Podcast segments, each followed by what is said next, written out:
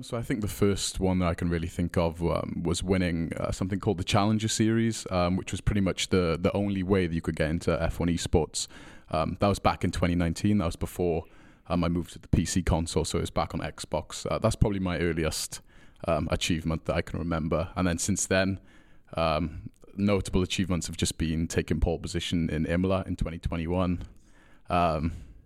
And then this season recently was my most successful season, so just on the up, really.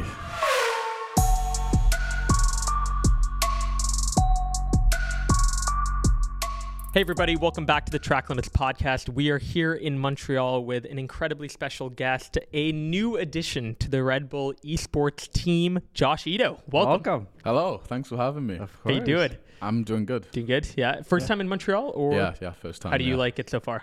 It's pretty hectic, but it's been good so far. Yeah. It's only been a day. Exactly, but yeah, it's been pretty hectic so far. Have you ever been to Canada anywhere else? No, never. First time in Canada. All right, well, welcome to the land of the free. As we say in our national... Is that bold? Oh, God. That's bold. We can take the podcast in like a political direction. Can you imagine? No. Anyways, we have a few minutes here with you, and I think we want to break up our entire segment here into general questions, learning a little bit more about you, and then a rapid-fire round, mini rapid-fire round. That's fun. Yep, and we're going to ensure that you're quick as you are, hopefully, on the sim with your answers, which would be pretty fun. He showed us today. Oh, yeah, how he did. He was. I mean, but Mikey was pretty close. Yeah, he almost... I wasn't trying. Oh, shots fired. Okay. So why don't you tell us in about 30 seconds? I mean, it might be a little bit tough. You've done quite a bit, but 30 seconds, just give us a bit of a snapshot into what are some of the main accomplishments you're really proud about in your career so far? So I think the first one that I can really think of was winning something called the Challenger Series, which was pretty much the only way that you could get into F1 Esports. That was back in 2019. That was before... I moved to the PC console, so it was back on Xbox. That's probably my earliest achievement that I can remember. And then since then, notable achievements have just been taking pole position in Imola in 2021. Nice. And then this season recently was my most successful season, so just on the up, really. Yeah. And what does your day-to-day look like now that you're preparing for the esports season coming up in a few months? So when the new game comes out, around about... the summer of every year, things start to really pick up, and we can expect to practice anywhere from 6 to 8 hours a day. Cool. So yeah, it's quite stressful, but after that you get a good off season where you can just relax and chill, so it's not too bad. Yeah, but you're probably still practicing. Clearly he is. Depends. There's some that do, some that don't. Yeah. Some that like the game, some that don't. So yeah. Got it. And what's your opinion on the game? It's still early on, but... Yeah, but F1 23 for sure has been a big improvement on 22 from it. The handling, I think the handling is the main thing. Everyone's saying that it's so much easier to send the car. Everything's just a lot more realistic. It's not extremely difficult to drive the car, just how it should be, to be honest. So, big improvement. And then take me to like an esports race weekend. What does that actually look like for people who don't know? Like, do you guys go through setups? Do you guys, practice on a Friday and then go into qualifying on Saturday? Like, what does the race weekend look like for you guys? It's less of a weekend, I believe. It's Wednesday. I can explain from our boot camp. Yeah, for sure. So we'd had a boot camp at Red Bull where we had all our drivers together practicing all together in one spot. And then race days are quite long. We start pretty early in the morning. We have a briefing. We just get told the usual stuff about track limits and stuff like that, fair racing. That's our podcast name. Man. I like that. Thank you. Appreciate that. And then we have a practice session. And this usually is a little bit of a delay between each session, so that's what makes it such a long day, just to make sure F1 have everything ready. So we have some delays, and then we go into qualifying, and then we get a rest. Well, it's a rest, but in that rest, all the drivers will be practicing their race, because we do quality before the race, so they'll be practicing their race pace. And then it was towards the evening actually that we would do the race live. We'd get to the factory at 9:10, and we would be done driving about 10 or 9:10. So yeah, it's quite a long day on the actual race day itself. And what do you say to people who say sim racing is not real? We asked the same question to Marcel. He gave us an interesting answer. Everyone's entitled to their opinion. Yeah. Mm-hmm. And I think it's fair to say that it isn't real racing because we're on rigs. But I definitely think that because we're playing a game, it's a little bit disrespected. But generally, I would agree it's not real racing. I'm not in an F1 car. I can respect that. Do you have a desire though to ever get into a real car? We know a lot of people who've taken that leap from esports to real racing. Interestingly, I'd say no. I think from quite a young age, I just accepted that it wasn't going to happen for me. Mm-hmm. I think I know Marcel really wants to get into real racing. Yeah, he said on our pod he wants to go to Formula One. Yeah. Actually, honestly, I love his attitude. Yeah. That's great. Yeah, exactly. Yeah. But no, for me. Unlike some of the other drivers that I raced against, they did karting from young and they were really competitive and serious and they were only stopped because of money, even really if they did have the talent. But whereas for me, since I was a little kid, I was just been playing games, to be honest. And I knew the karting wasn't an option because of money. So I'm not too worried about the real side of things. I'm happy being an esports player. And what's one thing you would change about esports that you think they're not doing right and it needs to be addressed in the upcoming seasons? I think in terms of F1 esports, not that it's particularly F1's fault, but it's the fact that we haven't had a LAN since 2019, I believe. Mm-hmm. So one thing that they could do now is take us back to LAN. So, it's just a better environment there for sure. Yeah. And then in terms of building your brand, I mean, I think a lot of people who get into esports, they typically also start streaming, they start posting content. Do you have an approach to that? How do you normally build your brand outside of even sim racing? Yeah, so I used to stream quite a lot before, mainly before things got too serious with the drive insider. It was more when I was on the come up to esports. I had quite a decent audience following me, my journey getting into an F1 esports team. But then since I've got there, I've kind of started slowing down again. So I definitely like to pick that back up. Just stuff like streaming, YouTube, all them, the social media. That's what I plan to start doing to build my brand. And what's your goal for this upcoming season? Is it championships, polls, wins? What is it? Honestly, I don't think you'll believe me, but it's to win the constructors. I'm really not bothered about because.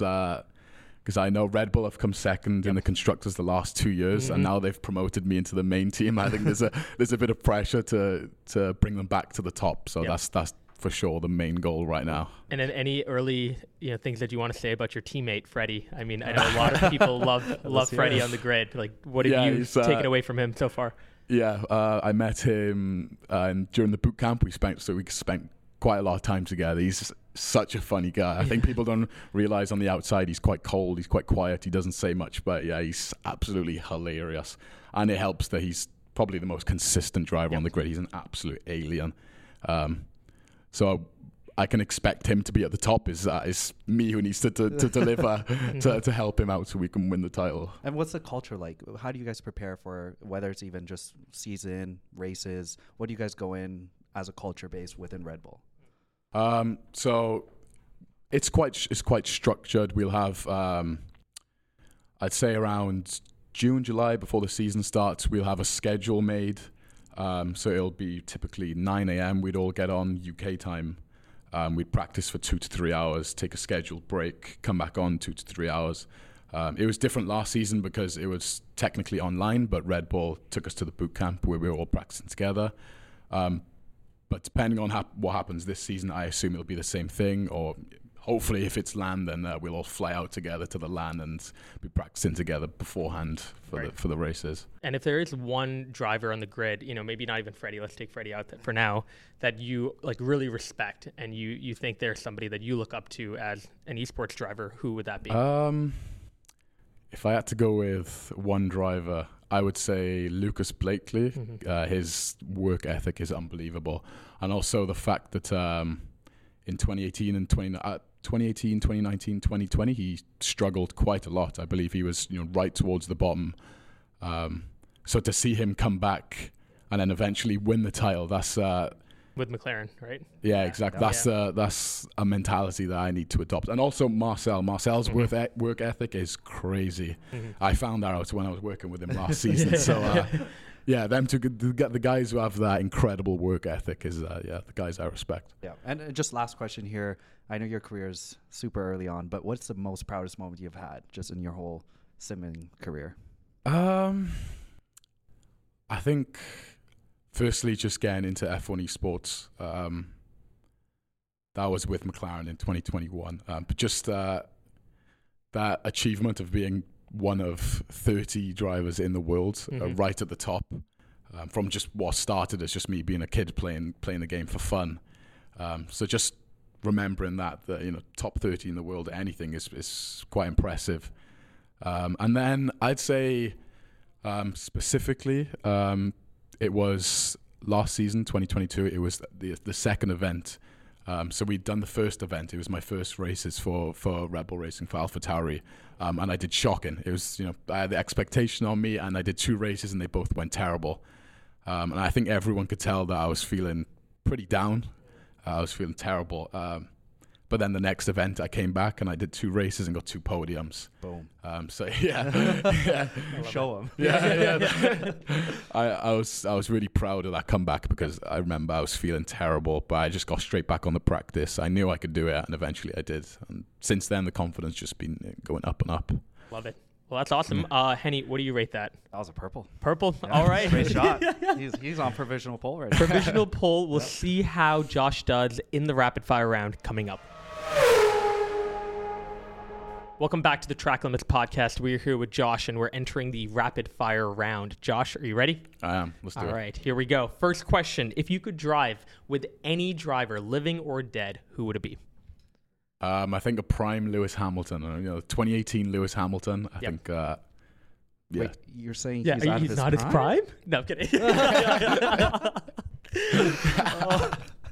What's the funniest or most embarrassing thing that happened to you during a race weekend? Oh God. Okay. Expose yourself. I know. I have asthma, and I think during one of the practice races, I started really struggling to breathe. But luckily my I kept my inhaler on right by my PC, so just quickly doing it. So you're like going through a turn and it's like back to racing. I couldn't imagine if that happened to me, and they turn the cameras on me. I'm just like Fantastic. If you could have one food for the rest of your life, what would it be? Probably fries, chips as we call them in the UK. Nice. Yeah. Truffle? No truffle? No truffle. Oh, okay. All right, it's fine. Yeah, we tried. Yeah. F1 23 or iRacing, if you had to choose one game to play for the rest of your life? It has to be F1 23. It's just, that's just my specialty. Yeah. Even if iRacing's more of a sim, it's just my game, F1, so boom. Yeah. This does not have to be a racer, but if you had to switch lives with anybody in the world, who would it be and what would you do? Oh, man. Put you on the spot. Yeah.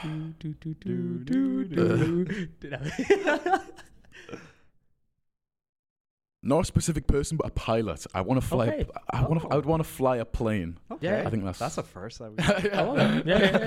Yeah. Next one, guilty pleasure TV show that you would always watch. Prison Break. Wow. Oh, you're like my brother. Wow. Yeah. He's watched it 10 times now. No joke. It's a banger. Yeah. Last question: if you could have one superpower, what would it be? Easy, super speed. Super speed? Super speed, yeah. Really? To be able to run really quickly? Yeah, okay. That's it. Awesome. Yeah. Love that. Well, Josh, thanks so much for coming on. Where can people follow you if they want to stay along for your journey? Twitter. Yep. I think that's my most active platform. But I'm also on Twitch sometimes, YouTube. Yeah. We are going to link everything, guys, in the description below. Thanks again, Josh, for coming on. Good luck for this coming season. Yes. We are rooting you on. Hope you enjoyed this episode, guys. Feel free to leave a review, drop a like, and follow us on social media along with Josh. And we'll see you guys in the next episode.